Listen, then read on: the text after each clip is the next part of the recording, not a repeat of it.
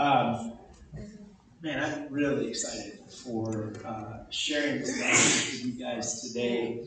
Uh, this is this is really different from what I've been preaching this semester so, so far.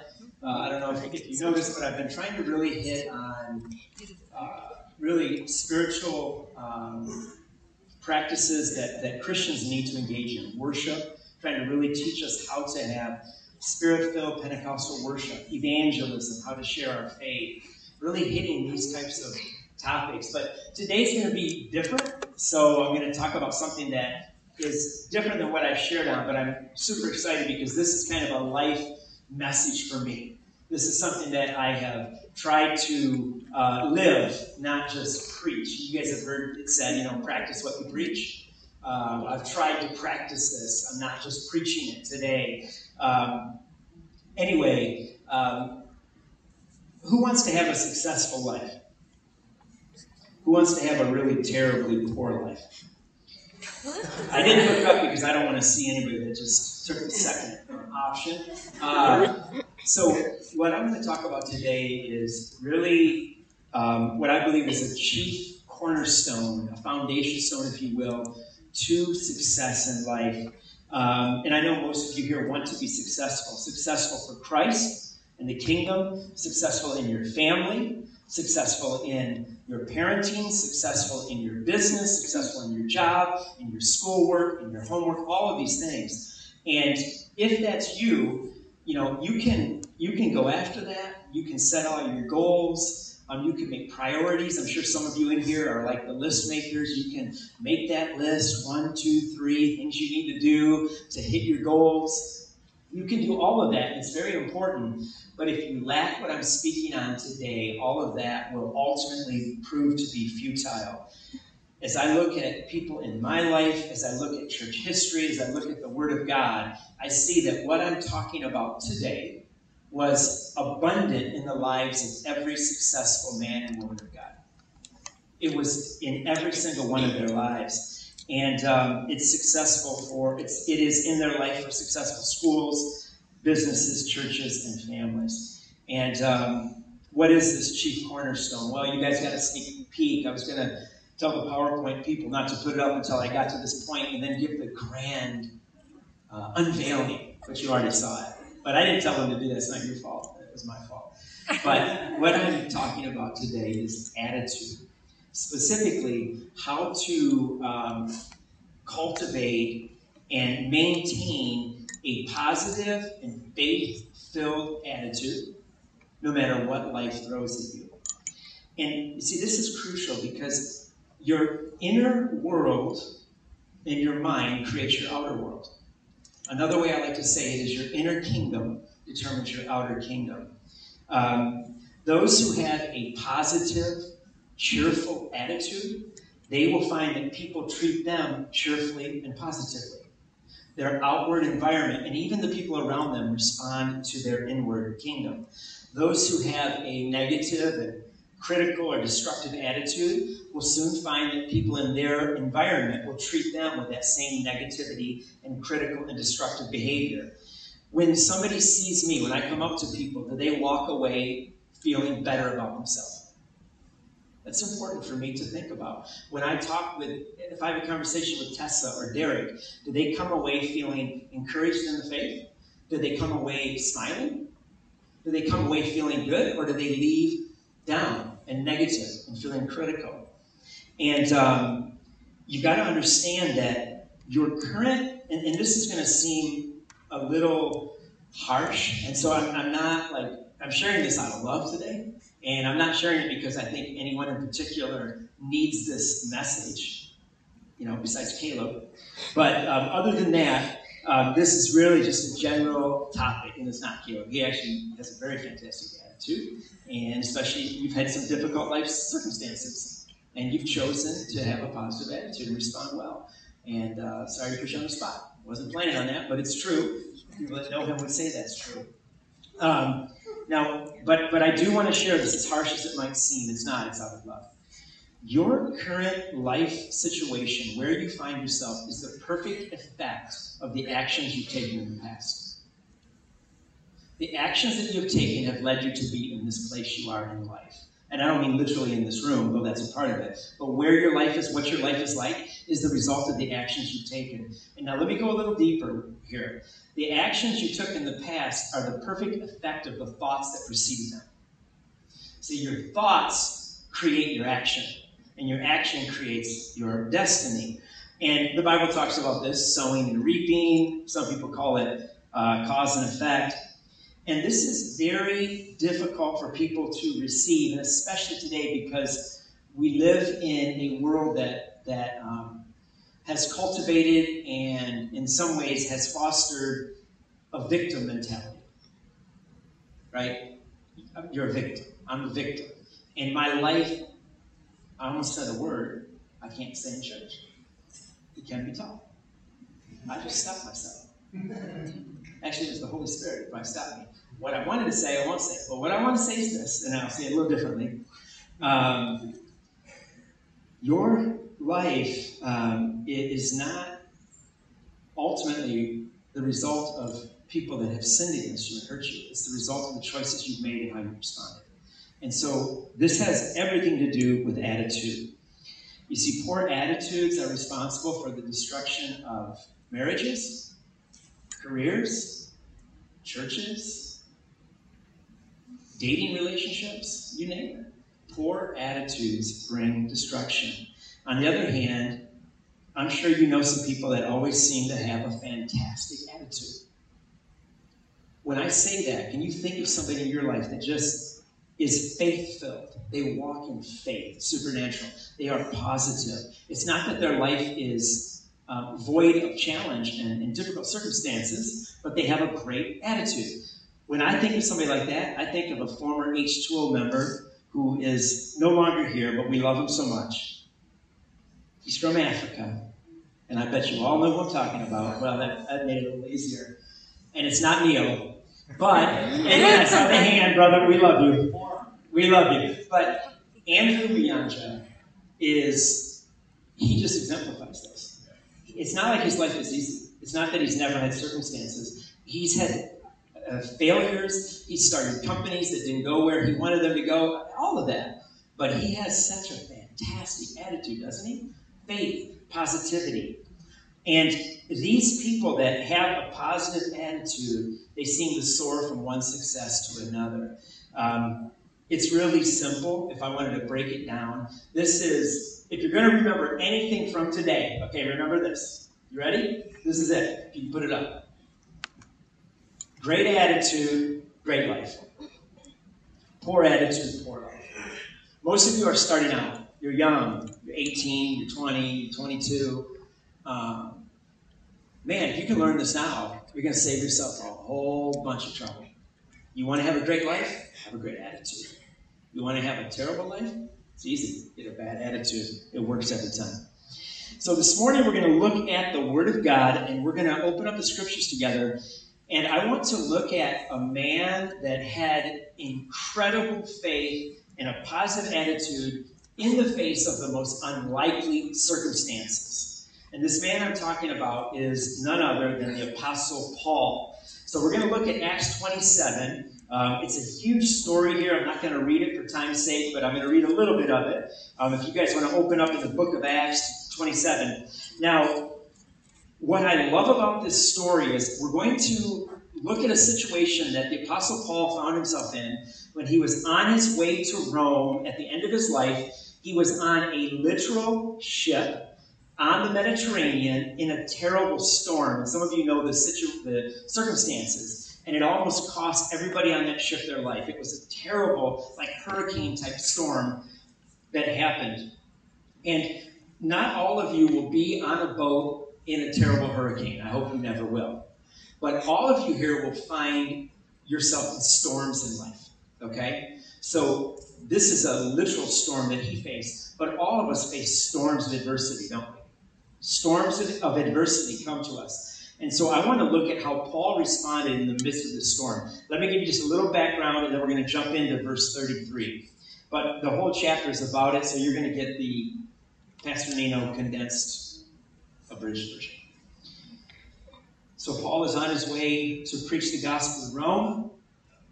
He's on a ship with a bunch of prisoners that are being brought to Rome for trial. He's going to Rome for trial, not for doing bad, but for doing good, because he's preaching the gospel.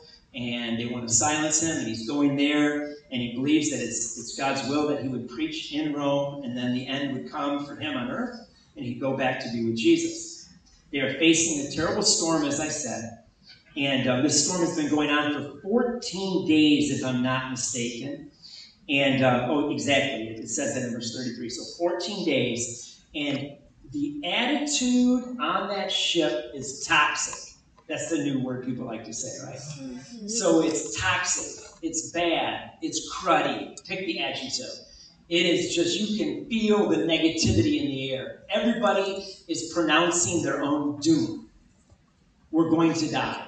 We're all going to die. They're literally using these phrases. It's over for us. We haven't seen the sun for two weeks. We're dead.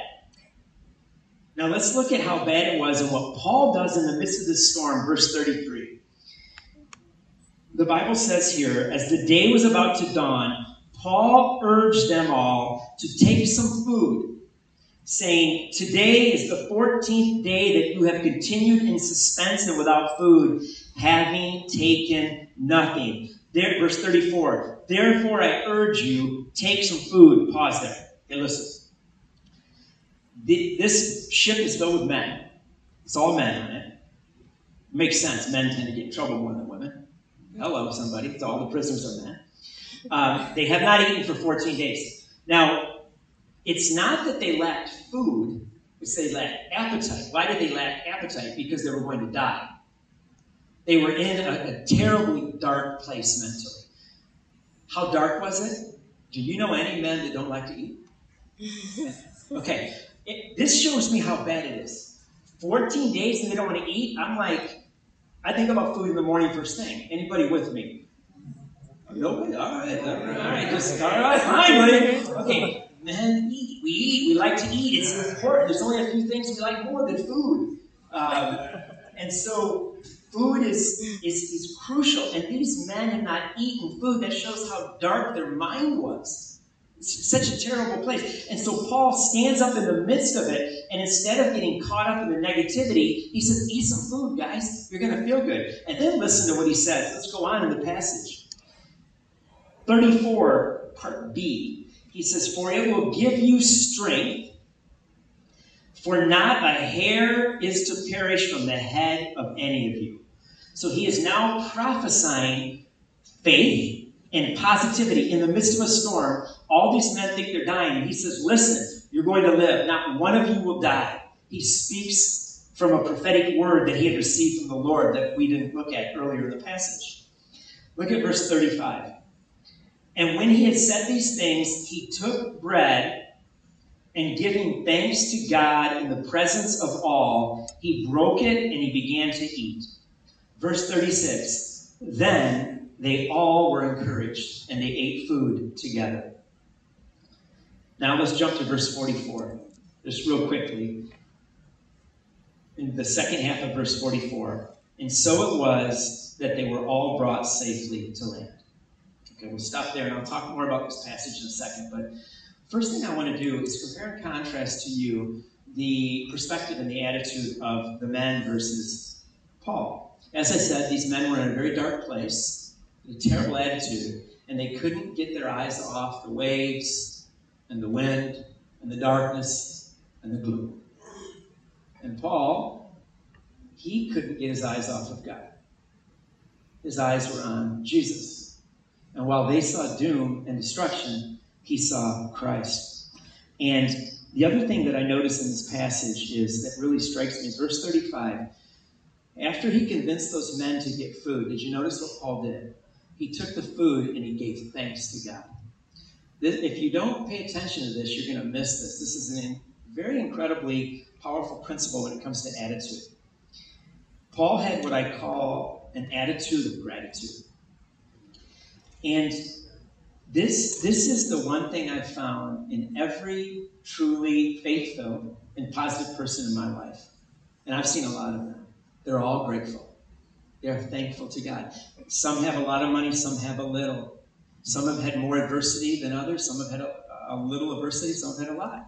but they all have an attitude of gratitude. And this is a, a difference maker. This is one thing that will impact your attitude more than just about anything else. Um, and this is a principle that I want to talk about principle of the camera or the lens. Let's put that up here. Now, um, as we look at the next slide, uh, this, this might be difficult for you guys to understand because you're younger than me. So let me just explain what I mean by this. So, I, you know, your mind is like a camera. It will develop what you focus on.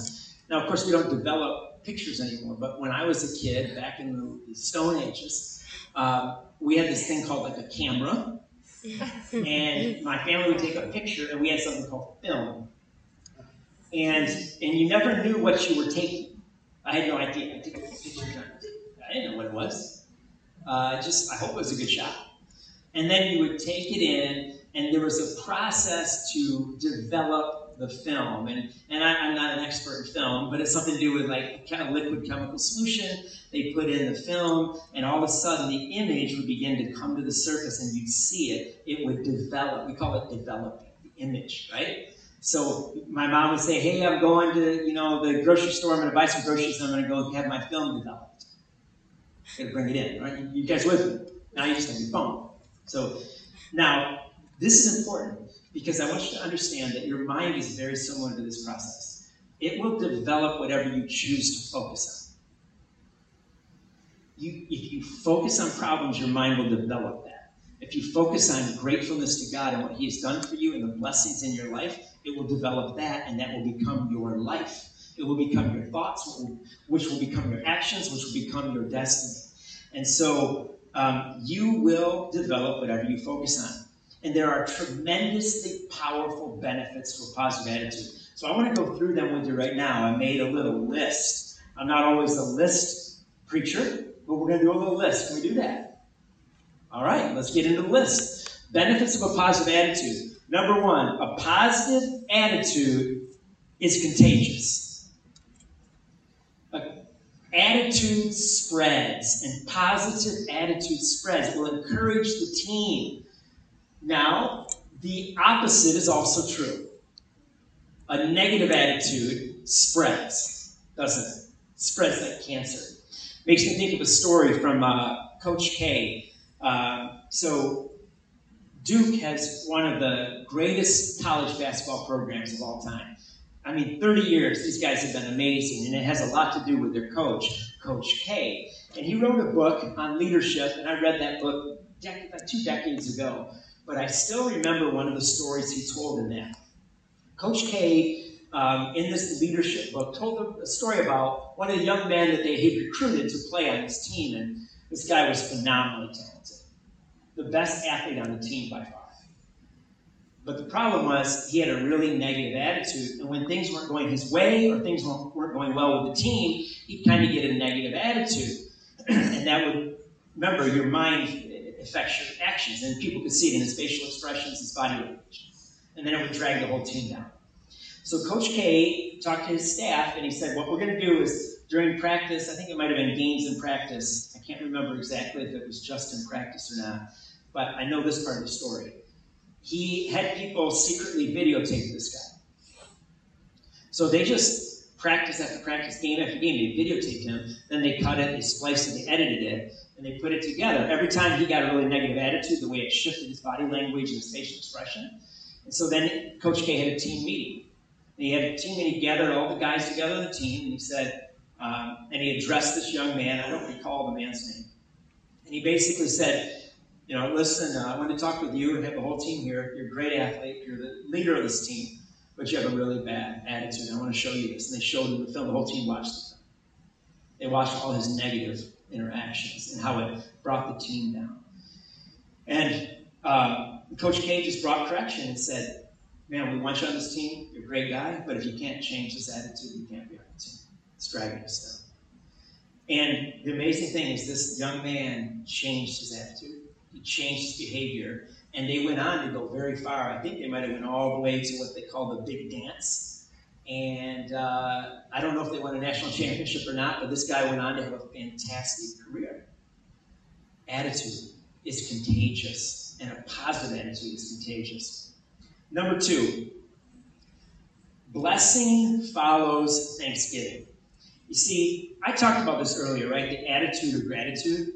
It puts you in a position to receive.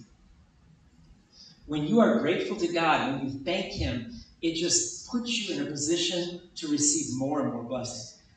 I can tell you this as a parent, and uh, some of you are parents here, and most of you are not. But um, but you guys have given gifts to your friends too. So let's talk about that. If you give a gift to somebody and you try to be thoughtful, and you thought, oh, she's going to really love this, and you give her a gift, and she receives it with negativity and kind of, uh, it's not really what I wanted. Oh man, I don't know if it's going to look good when I wear it, whatever. Does that make you want to give her more gifts? Does that make you go, I just want to shower her with gifts? It makes you think, well, then forget it then. You never get a gift from me again. Now, what if she goes, thank you for thinking of me? That was so kind of you. You know what I mean? Like, that was really, really sweet. I appreciate that. That makes you go, and I'm going to give you another one. You know, you want to throw more blessing on the person because they're grateful, right? And yes, God is not a man. He doesn't think like me. For sure, his thoughts are higher than mine. But I'm sure that my ungratefulness has ticked him off at times. Right? You think God, God gives you blessings and then you're ungrateful? You think He's going to look at you and go, Hey, angels, pour on some more blessing on this one. He's an ungrateful, critical sucker. Just throw the blessings on him. You think that's going to be, you know, that's the principle? You know, the principle is look at this servant of mine. This young man has had a hard time. This young man has gone through some bad things, but he's chosen to focus on what is good. Give him more, because he'll be faithful with what we've given him already. Blessing follows thanksgiving. Now, uh, and again, if you go back to our passage, if you notice, the ship was certainly going to, to crash and kill everybody but God. And in the midst of it, Paul gave thanks, and the ship arrived safely. Thankfulness to God, blessing followed. Number three, uh, a positive attitude leads to favor, promotion, and success. Let's put it this way. Did I put it up there? I didn't. Well, you can remember this it down. Your attitude will determine your altitude in family, in church, in business, in athletics, in anything you're doing to try to get success. Your attitude develops your altitude, how far you go and how much you soar. Um, and people really miss this. And I'm excited to share this with you guys as young people because you're just starting out. So this is a lesson you can put into practice. I remember when Johnny, you got your first job, like real job, whatever. I mean, you were a landscaping guru.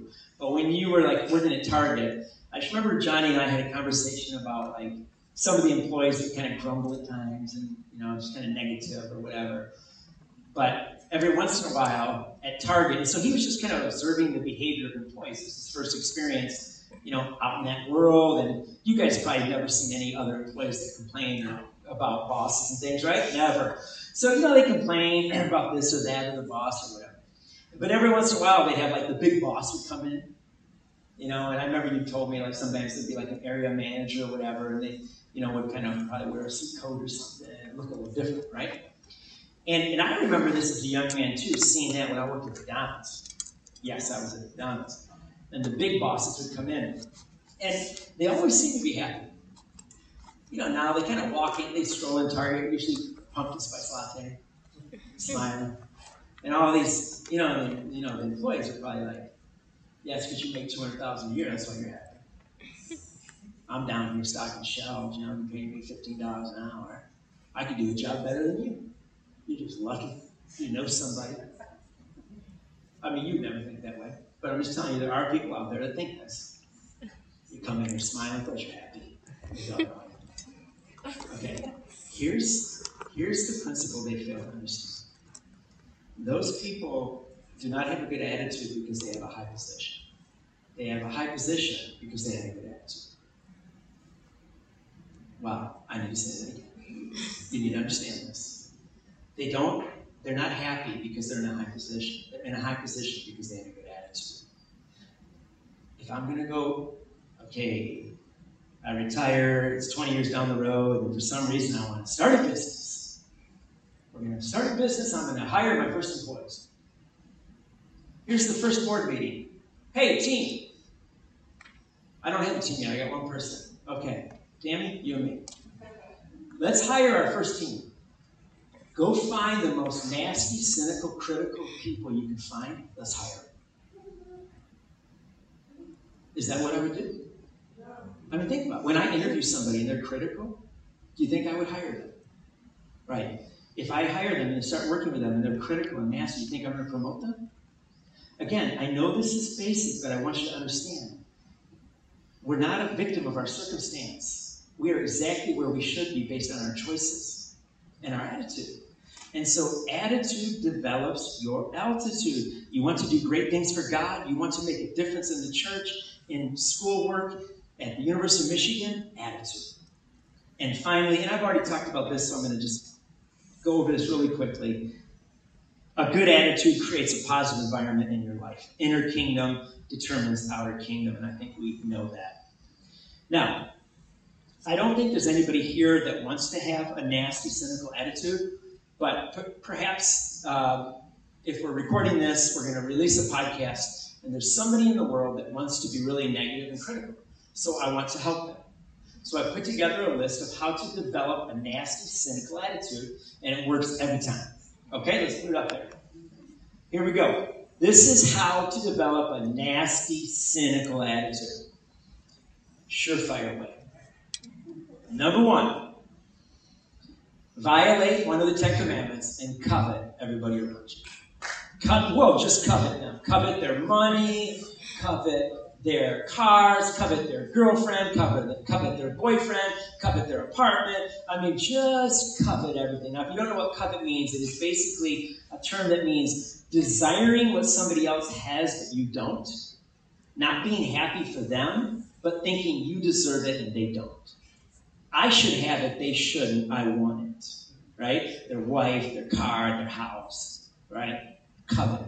Okay? So, if you if you see something, and it, I'm telling you, it works great. Like, uh, you want to have a lot of money. You know somebody in your life that's very successful, businessman, businesswoman. Don't ever ask them how they did it. Because they probably take you to coffee, set you down, and go, wow, no one's ever asked me. I'm excited to teach you this and help you do it. So don't ask them because they'll help. Just assume they're lucky, they inherited it, you could do better than them, it's a joke, and just covet them. You got it? Don't ask them how to do it because they'll tell you. Yes, hallelujah. Somebody's excited about that. Come on, somebody. Touch. All right, just call them greedy too, by the way. That really, just go socialist on them. You're greedy, and they, they just ruined everybody else. Perfect. Number two, and this works well. Make a list of all the things you deserve but you don't have. I deserve a great boyfriend. I deserve a great girlfriend. I'm better looking than her. I deserve a better car. My car is a junker. I deserve a better house. All these things. I deserve more money. All I deserve better parents. You know, all of these things. Just make a list. I mean, and just write it down actually on your phone. It will really serve to cultivate negativity. It's amazing. Now, most people won't go to that step, right? They won't write it down, but they make a list. They have a list in their mind of all the things they're supposed to have, but they don't.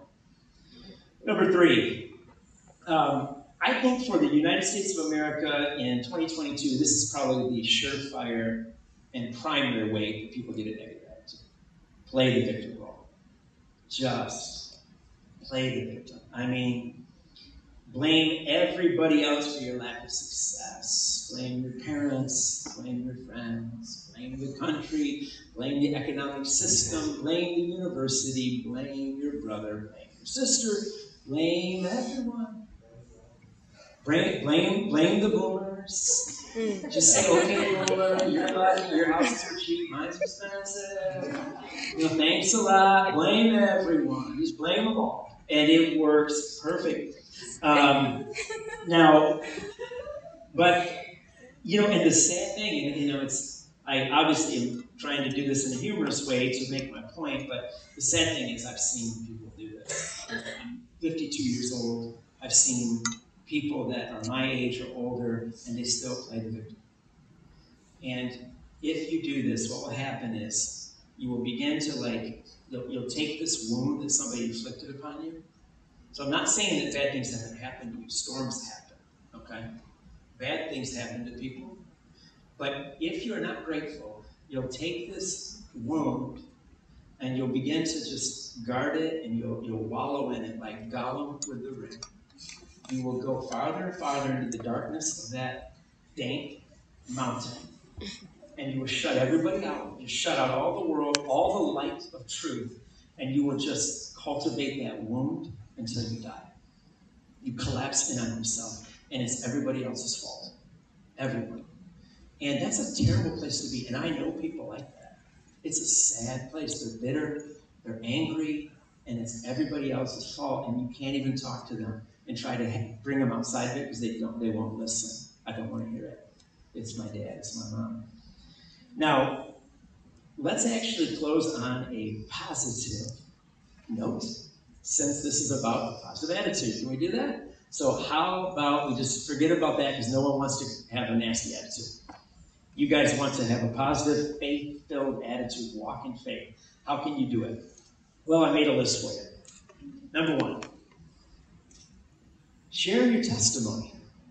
Share what God has done for you. Uh, next weekend, uh, next Sunday, I will be um, doing a missions convention for a church in Traverse City. Go northern Michigan. All right. Too far from where Autumn was raised, a little bit. About an hour or so, hour and a half from Traverse City. 45. All right, we'll be up in the forest. The great forest of the Northwest. And uh, I'm going to speak uh, at their missions convention. And um, as I open up their missions convention, I'm going to share my testimony.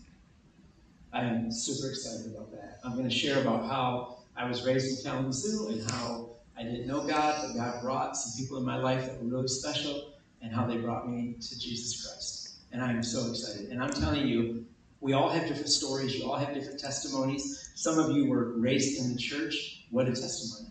Some of you had great parents. What a testimony. Some of you didn't have great parents, but God showed His mercy anyway. Some of you weren't raised in the church and you got saved. We all have our story and share it. Share it over and over and over again. There's nothing like it. And if you look in the book of Acts, the Apostle Paul that we're talking about today, he shared his testimony repeatedly. When he stood before kings and emperors and the lowliest peasant, he would, re- he would recount how Jesus Christ revealed himself to this man named Saul of Tarsus and changed his life. He shared his testimony. Number two, make a list of God's blessings. And this is a list you should write down.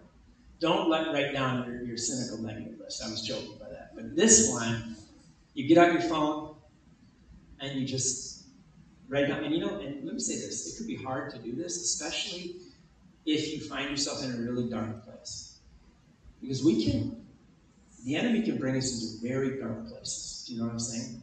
Like he can bring us where our mind is in a dark place, and though the people on the outside look at you and see all the blessings, it can be a time where you can't see even one, as if there's nothing good happening in your life. And I know that is heavy to say, but it's true.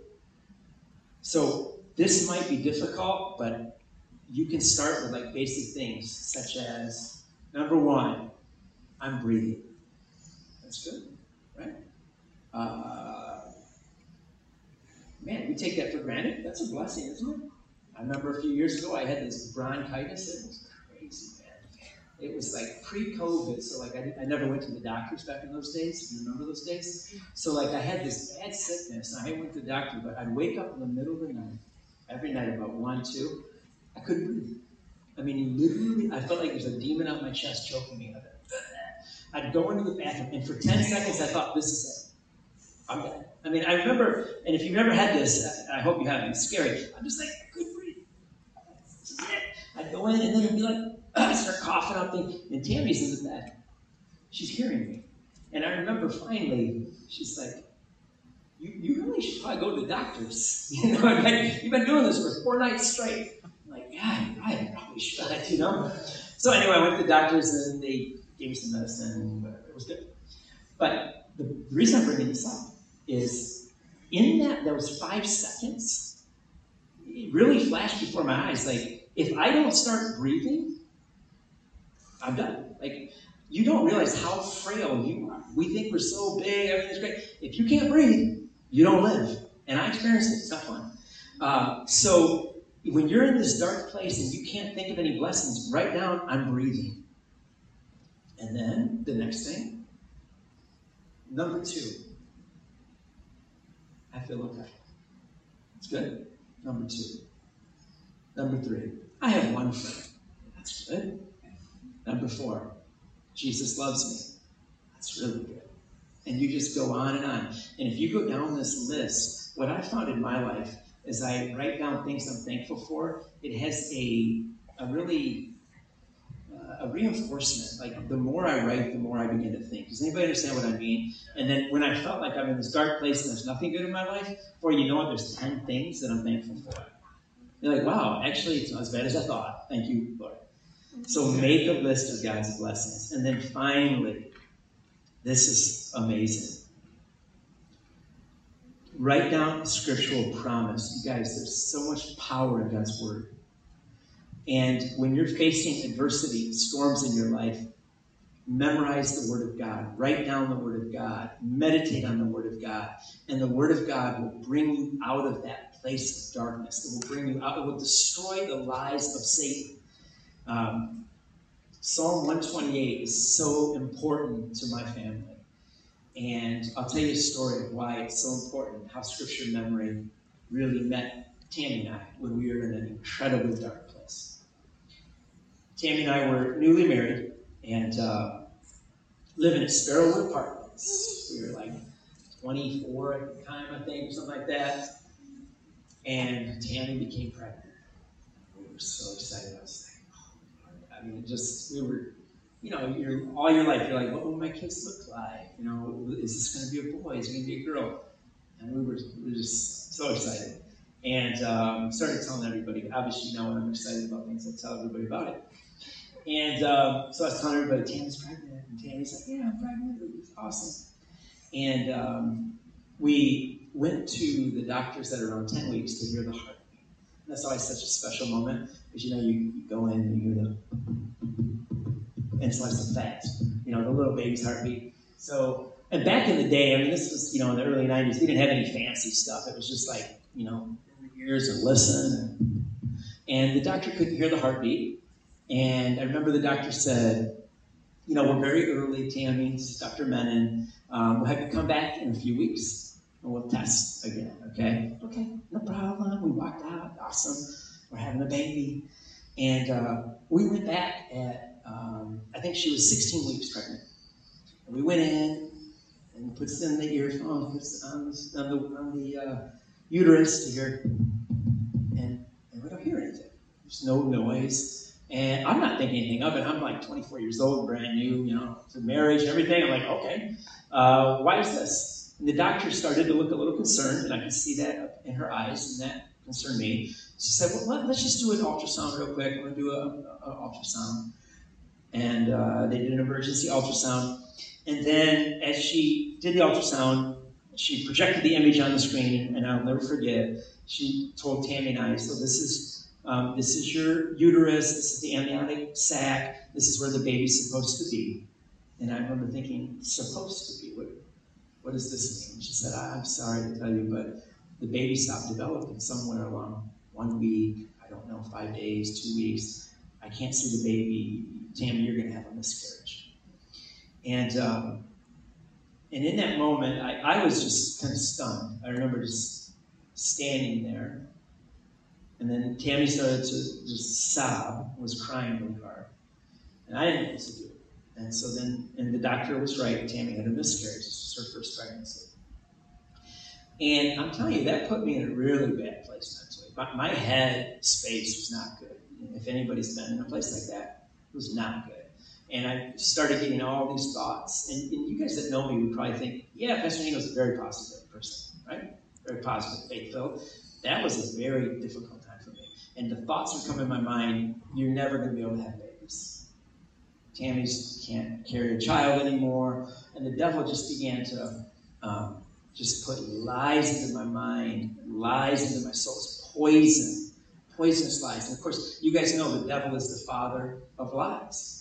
And there was just lie upon lie, and I was struggling, man. It was not a good time. I didn't know what to do, but I knew God. And I knew the Word of God is true. So I began to meditate on Psalm 128. Oh man, that's great. We got to look at that, don't we? You guys want to look at Psalm 128? This is so good. And I not only did I meditate on it, but I actually got out a piece of paper and I wrote it down. Something really powerful, you guys, about writing down the scriptures. So, um, Psalm 128. Let's go there. And the Lord will give you guys your own promises too throughout your lives. This is this is it. This is a family verse for the Griswold family. Psalm 128 says, Blessed is everyone who fears the Lord, who walks in his ways. You will eat the fruit of your labor, the labor of your hands, and you will be blessed, and it will be well with you. Now, let me stop there. I didn't feel blessed. I felt in a very dark place. The Word of God was saying, Because I fear the Lord, and I do fear Him, I will be blessed. And then verse 3 Your wife will be like a fruitful vine within your house. Your children will be like olive shoots around your table. Behold, thus will the man be blessed who fears the Lord. Now, if you ever had looked at an olive tree, it's really amazing. Olive trees in Italy, they have olive trees that can be hundreds and hundreds of years old. And it, you have a trunk that's, that's big like this, and around the base of the trunk will shoot out little green sprouts. Those are shoots, olive shoots. And the Word of God was telling me that if you will fear me, if you will trust me and revere me, your wife will be like a fruitful vine, and your children will be like olive shoots around your table. And so I would read that every single day of my life. And when the darkness came and the devil came and lied to me, I said, No, devil, you're a liar. The Bible says this.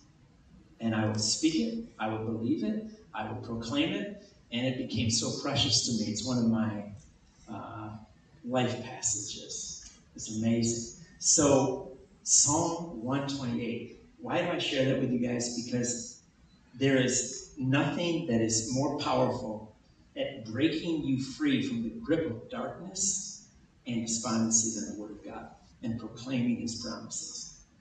Does that make sense? You understand what I mean by that? When you're battling that, write that down. Um, I remember I put it right in our bedroom on the wall. I mean, it was, it looked probably just like, I don't know, janky. It was like my handwriting is terrible. It was a little piece of paper. I ripped it and I taped it to the wall, and it didn't matter how bad it looked. Now, Tammy's would have been all beautiful. Like the eyes would have been dotted with hearts, or the T would have been perfect, it would have been color coordinated. It would have been nice. You know what I mean? I needed a little feminine touch on that. But mine was just chicken scratch, but it didn't matter because, I, because it was true. And I put that right on the wall, and I saw it every day, and I proclaimed it. And uh, we found out about a year later that Tammy was with child. She was pregnant with little Emma. And uh, at this very moment, Emma is married and has a little baby girl, and that baby girl is at our house, which is why Tammy's not here.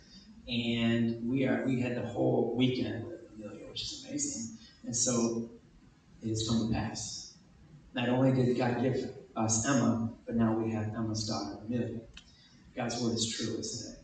Uh, that will break the stronghold of any darkness the enemy tries to bring. So let me close with this, and then we're going to have actually have the worship band come up. I think we should kind of close this with a song, but I, I do want to say a couple more things as they're coming. There's a uh, okay. Anybody here is, is anybody competitive?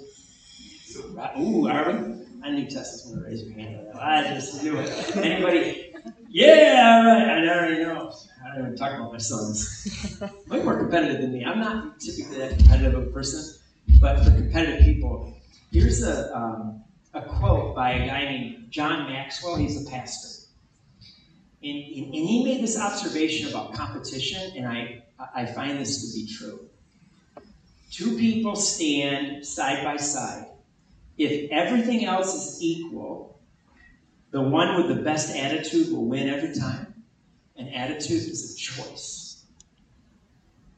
So, theoretically, if you could have two guys that were going to wrestle, and theoretically they were completely equal, which I know is not possible, the one that would have the edge is the one with the best attitude. And the key to this is that attitude is a choice.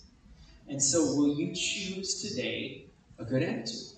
Will you choose to stop playing the victim, if you have in the past, and say, I choose today no more victim for me?